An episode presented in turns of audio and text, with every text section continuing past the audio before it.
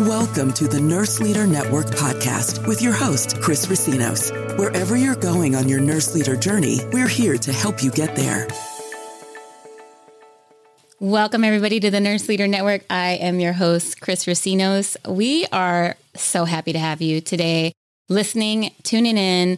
Thank you so much to our lovely listeners. We really wouldn't be where we're at without you. We have just hit 10,000 downloads at the Nurse Leader Network podcast. And we're just extremely excited to continue on because we know that we are providing value. So today's guest is going to be a guest that's going to help us really start to focus in on our leadership and how we need to show up. So I'd love to introduce our guest today, uh, Sarah Bell. Welcome.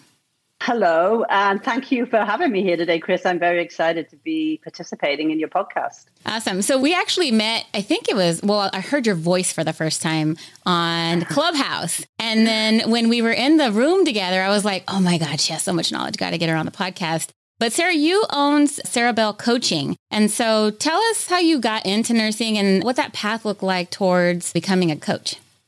Yeah, it's a long story, so I'm not going to give you all of the details. I worked my way up the nursing chain right from being an auxiliary nurse, is how we called it in the UK, same as a patient care technician, went to nursing school, started my career as a nurse. And along the way, as I'm sure some of you can resonate with, things go wrong. We feel very uh, badly about the things that go wrong. Setting up equipment that doesn't work correctly, that's just a minor thing. I can remember cannulating my first patient and a doctor leaning over my shoulder and saying, You know, that's the patient's lifeline. Don't mess it up. Yes, I see your face. I know. I felt. I'm like, Oh, that's not nerve wracking at all. so, yeah, it was terrifying. Um, but what I learned from that was how important being well trained was. So that led me into the role of an educator. And I was an educator in the UK. I carried that on when I came to the US because I felt that it was so important. But what happened along the way was I found that I was being asked to re educate and re educate. We would have a survey and the, things weren't right. And education was always the go to. But I felt, you know, this was getting exhausting and I wasn't having the impact that I'd hoped for. So I actually thought I would leave nursing. I didn't know what else I would do. So I got a career coach and I was like, whoa, this is really awesome. So I went to coaching school and just started coaching people in my organization. Through that, I started to have the impact and I learned so much about why people don't do what we want them to do. Usually everybody's intentions are good. So that was really how I transitioned from education into coaching. And I've never looked back. I mean, coaching is such a powerful experience. So so tell me yeah, more about it. your coaching. When you say coach, like when I think of educator to coach, I think of like health coach, but you do a variety of different coaching. So tell me how you found out about the different types of coaching and then what kind of coaching you do. Yeah, so when you start going to coaching school, all of these different opportunities are in front of you. They're like, oh, it's like being in the candy store and not knowing what candy to choose. And I got fell into coaching nurse leaders in leadership just because it was a natural transition in my career at that time. I was moving into a division where we were taking care of facilities that were struggling, and our job was to turn them around. And so I took on the role of a coach for those nurse managers. So it was just a natural progression, but it gave me such an amazing insight into challenges that nurse leaders have that they don't always share openly, especially with their supervisors. And that was kind of quite sad. And I resonated with many of them because I'd been through those experiences myself. And so that is really how I moved into leadership coaching. Now, first of all, I want to go back to you came from you lived in the UK, you came, and now I think you said you were in Texas before, right? You're you're I'm in Texas. Yeah, yeah. you totally have a Texas accent, by the way. Um, yes. but what brought you to Texas? What made you leave the UK? Well, this was 20 years ago. And my husband, who wasn't my husband then, was being relocated for two years. So I thought it would just be a fun two year trip learn a little bit about the US, and then I would go back and no, here I am, still here. we sucked you in. yeah, you did. Hook, line, and sinker. Yeah. So, speaking speaking about like you said that you realized that there were struggles that the nurse leaders were having that they weren't sharing. Was that is that something that you would say is common in the UK too? Like is that just internationally we have issues with that or is that something that we would see more prevalent in the US? No, obviously, this is only based on my experience and my opinion, but I think that this is not just in the US. I've experienced the same scenarios in the UK, especially when it comes to taking on management positions and how great nurses, everybody loves them. And so we promote great nurses into leadership roles, but without preparing them for what that leadership role is. Some nurses take it on and they're amazing and they don't struggle. But my focus is on those that were great nurses, are great nurses, and they just weren't aware of what the expanded role of a leader was, and they struggle in that area. What um, percentage? I think of, that. Oh, no, I was just going to say I think that's across the board, UK, US, and probably other countries too. Okay, so for those that are listening and they're like, "Oh man, I'm one of those nurses that's struggling." Like, how common would you say that is? Is that like half of the nurses that go into leadership or you know kind of go in and have it and half are struggling because when i look at myself i'm like wow i put my hand up like i was one of the strugglers yeah, I think it's the majority of nurse leaders. There are some nurses who set out at the get go that they were going to move up through the ranks in the organization and they were always aiming to shoot higher. And so I think those nurses were much better prepared because they were researching it and they were learning it before they went there. But a lot of nurses just get there because they were great at their job. And, we see them struggle, and that just like breaks my heart, really. It's sad. What are some of the things that you you said that and there's things that they wouldn't share with their supervisor? What are some of the things that you've seen that they don't share?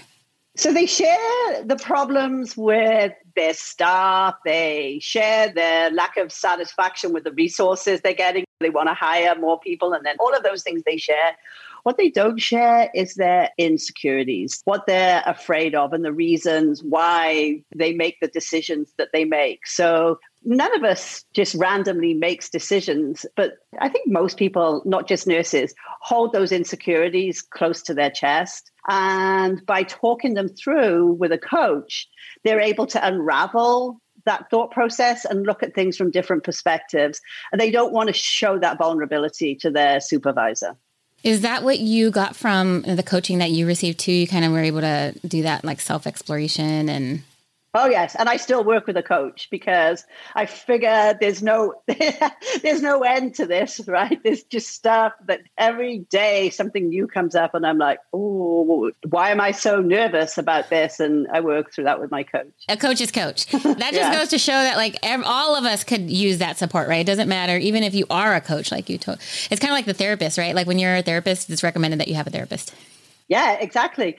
And what I try to explain to nurses, because sometimes they feel like I don't, they see it as, oh, I'm not good enough and therefore I'm being asked to work with a coach. But to remember, executives in organizations pay thousands and thousands of dollars to work with a coach so that they can improve and get better at their job. Coaching is not a punitive thing, it's actually a resource to help anybody get from where they are now to where they want to be in the fastest possible way. Yeah. The facility that I came from as a nurse executive, I had an executive coach.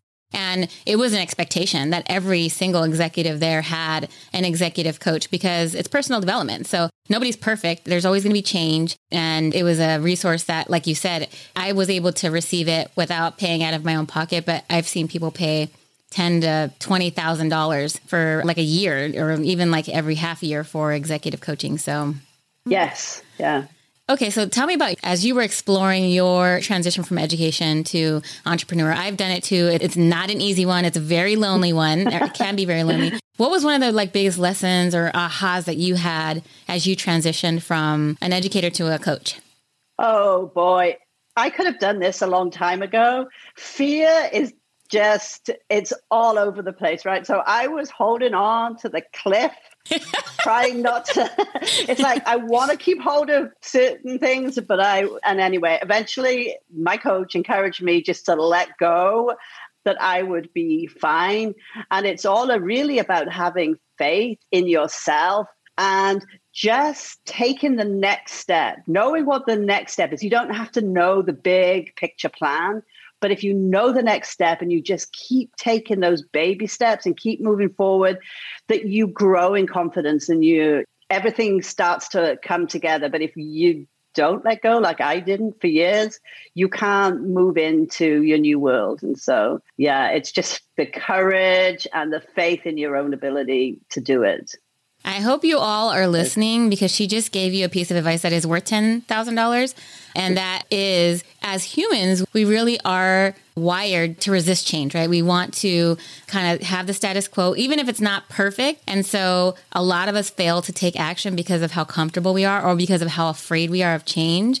And so I challenge you if you're listening and you're like in the middle of something right now, and kind of want to make the leap, but have all of that fear. You're sitting there saying to yourself, well, what if this happens? And what if this bad thing happens? Why don't you flip the script to like, what if this amazing thing happens? Because I have yet to meet somebody who has uh, done a transition in that way, whether it's to being an entrepreneur or a new job, that looked back and said, Oh, I regret it. I would have totally changed it because you learn from it. Whether it was like the right move or the wrong move, you, learn. And so you just gave like, she already gave us like great coaching. What has been one of the biggest leadership challenges you've had so far? Oh my goodness. And I would still say I have to watch out for this. I'd like to say, oh no, it's in the past. But you know, as a leader, you're always helping other people, you're helping them grow and develop. But you have responsibility for meeting goals of the organization that you're working for. And so you need your team to perform. What I found was that nursing side of me, where all the compassion lies, when somebody would make an excuse for not being able to meet a commitment, which was part of their job, I would be so compassionate. I would help them. I would enable them not to have to meet those expectations, whether it was a shift that they didn't want to work, whether it was a policy or procedure that they were uncomfortable with. I would fall for the excuse. I wouldn't challenge the excuse. That was a huge obstacle for me to overcome, to be able to recognize something as, yes, it's true for that person. They do feel that way, but it's not in their best interest for me to enable them because they're not going to grow and get any better that way. And so standing back and allowing somebody to be uncomfortable and figure things out for themselves rather than me jumping in and enabling their excuses. That's tough, but it was so important. And like I said, I still have to watch out. Was that just an excuse or was that a valid reason? Yeah, it's yeah. so hard. And it's even harder when you go from being a peer to being a supervisor. So you have that. That was my one of my biggest life lessons was when I went from being a peer to a supervisor. I really didn't know how to have the conversation with the people that like I considered friends, people that I went out with and saw, and now I'm responsible for their evaluations.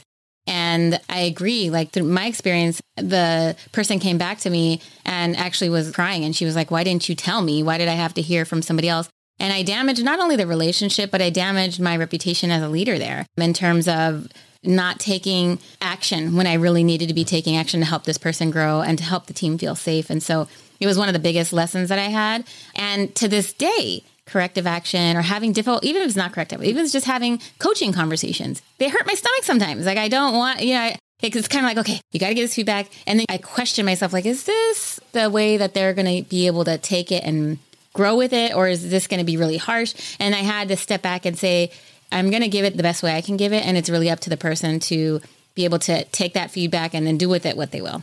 Yeah. And that thing about being promoted within your own department, oh, because you have two things. You have to reestablish your relationship with your peers. And I can remember one of my friends who I was working with when I was promoted, she started talking about them and why do they make us do this and why do they make us do that? And I was sitting there and I was like, she's talking about me. I I am the they, but she didn't want to say. yeah. oh my gosh. Do you have any guidance on that type of transition? Like how do we if there's folks that are like, okay, I'm you know getting ready to move into my next position and what are some guidelines or how do they make that transition smoother? I think the authenticity and openness about what is happening.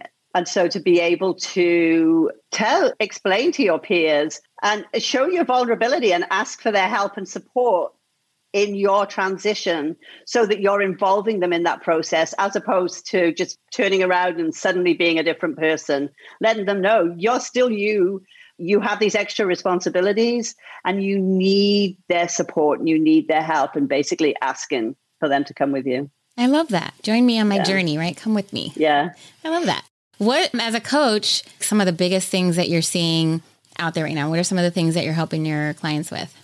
So, the biggest thing I think is that a lot of nurses, when they take their management or their leadership position, is they try and incorporate that into being a great nurse. So they they find it difficult to let go of what they know that they do and they do it well, which is doing the direct patient care. And so they struggle to trust their teams. And so they struggle to delegate and they find that they're working longer and longer hours, either doing somebody else's work or redoing work somebody has done because they didn't quite do it the way that the nurse manager would have done it. So really making that separation between being that excellent nurse, transitioning into somebody who gets leads a team that does the work. And there's a lot that comes into that. You mentioned a great point, which is delegation.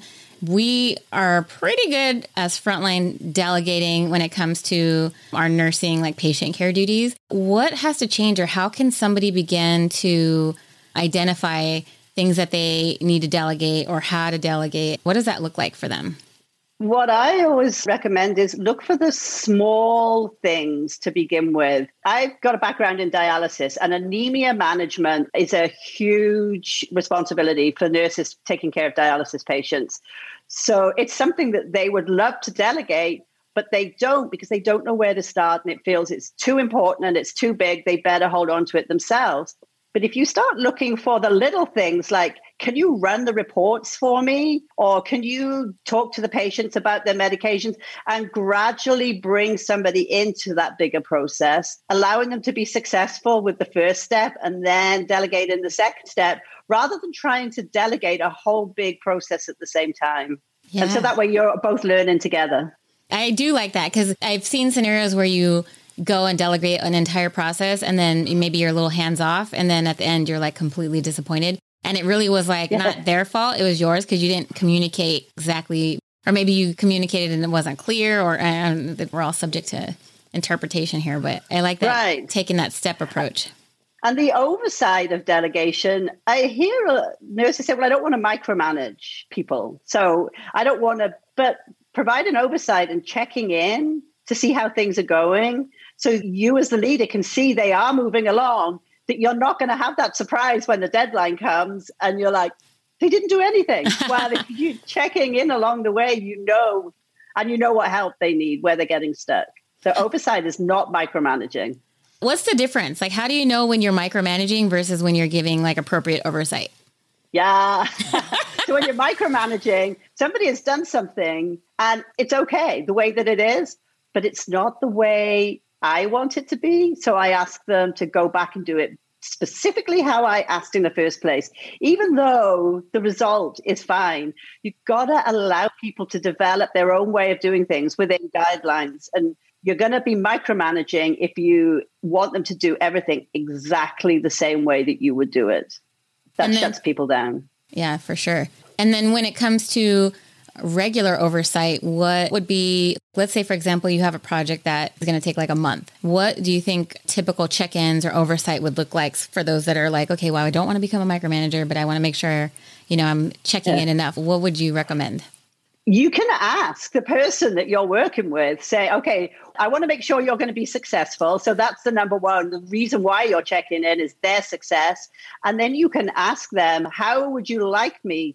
And then you can give some suggestions if they're not certain, you can say, well, we can meet every week, or you can send me reports, or what works best for you. And so you make it a mutual arrangement or agreement rather than just being about you and her, what you want.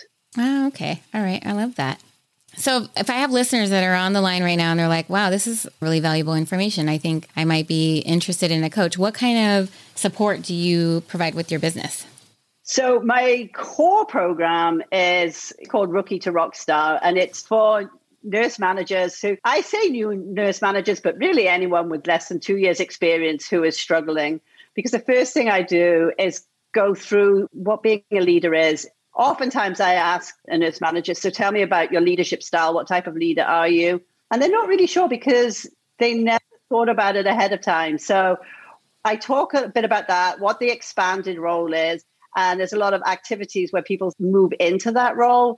And then I do a lot of coaching around how to recognize your own struggles and how to shift yourself. I call it drama out of drama because, and then coaching the nurse manager how to lead your team. You talked about change. Change is one of the biggest challenges for any leader. So that always brings about resistance and struggles. And so the leader themselves has to move themselves forward first because we don't like change either, just like everybody else. I know, right?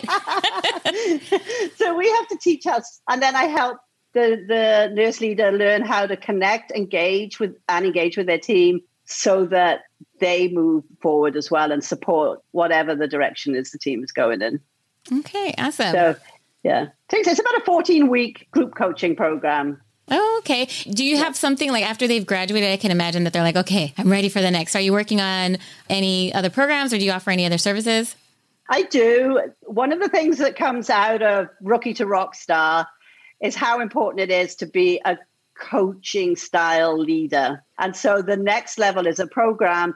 It's not my program, but it's a program that I'm certified in that I absolutely love. And it's called Conversational Management and it teaches a leader how to have powerful conversations with their team members so that they can help their team members grow, develop, and get stronger in their roles.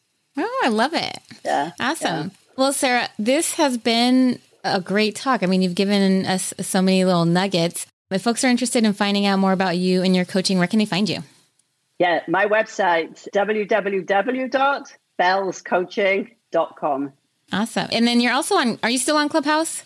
I dip in and out of Clubhouse, yes. I'm still figuring Clubhouse out, but it's a great platform. I would recommend. I love going into the room. So you can find me there. And LinkedIn is my main social media platform. Awesome. Thank you. Well, it's been great. I look forward to connecting with you again because this will not be the last. And I hope you have a great rest of your day. Yeah, I will. Thank you. And you too. Thanks for the opportunity, Chris.